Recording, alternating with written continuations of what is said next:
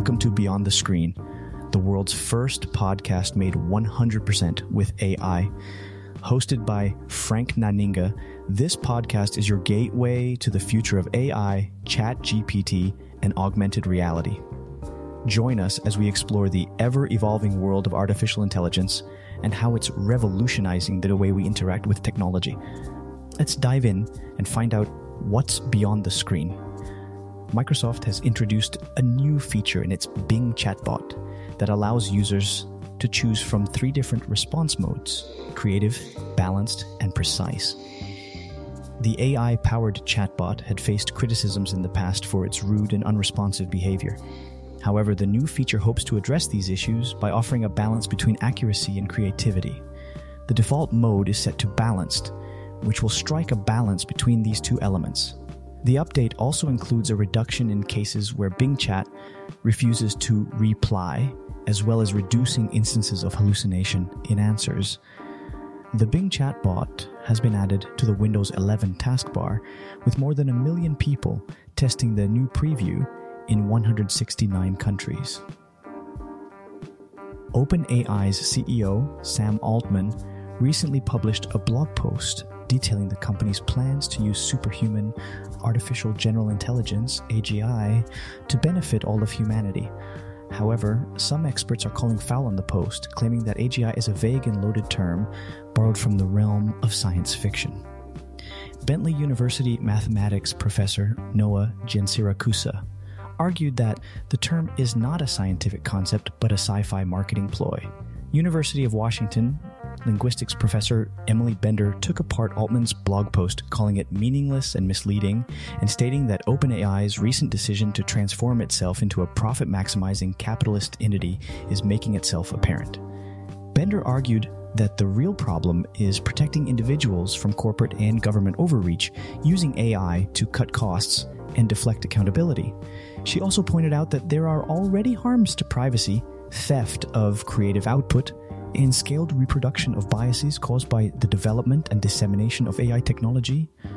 Meta, the virtual reality VR company formerly known as Facebook Reality Labs, is reportedly working on new augmented reality AR glasses and a smartwatch.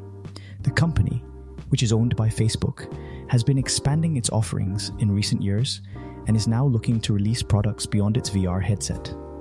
According to sources familiar with the matter, the AR glasses will be aimed at consumers and will be similar in functionality to the Oculus Quest 2 headset, which has seen great success in the gaming industry. The glasses will feature sensors that track hand and body movements, enabling users to interact with digital content in a more natural way. Additionally, Meta is said to be working on a smartwatch that will focus on health and wellness features, including heart rate monitoring and sleep tracking. The watch is expected to integrate with Meta's other products, such as the AR glasses and the Oculus VR headset. While Meta has declined to comment on the reports, the company has previously stated its intention to be a leader in the AR and VR space, and these new products are part of that effort.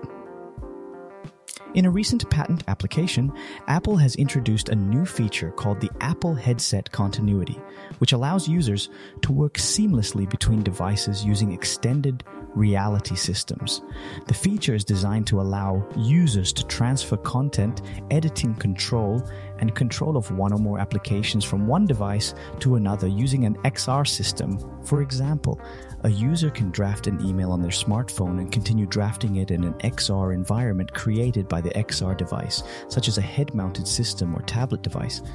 In addition, the patent application describes an in air typing feature on the anticipated Reality Pro headset, which would allow users to type without an actual keyboard.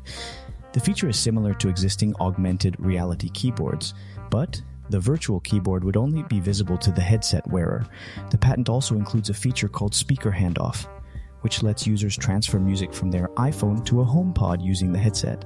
With this feature, users can look at or gesture toward the smart speaker device while using the XR device, and the music playing on the phone will be transferred to the smart speaker device.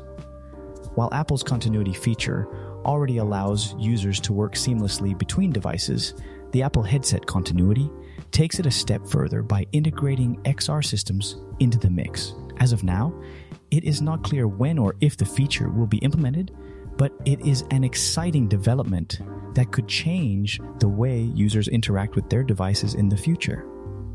This is Frank Nanninga, signing off from Beyond the Screen. Until next time, keep exploring the world beyond your screen.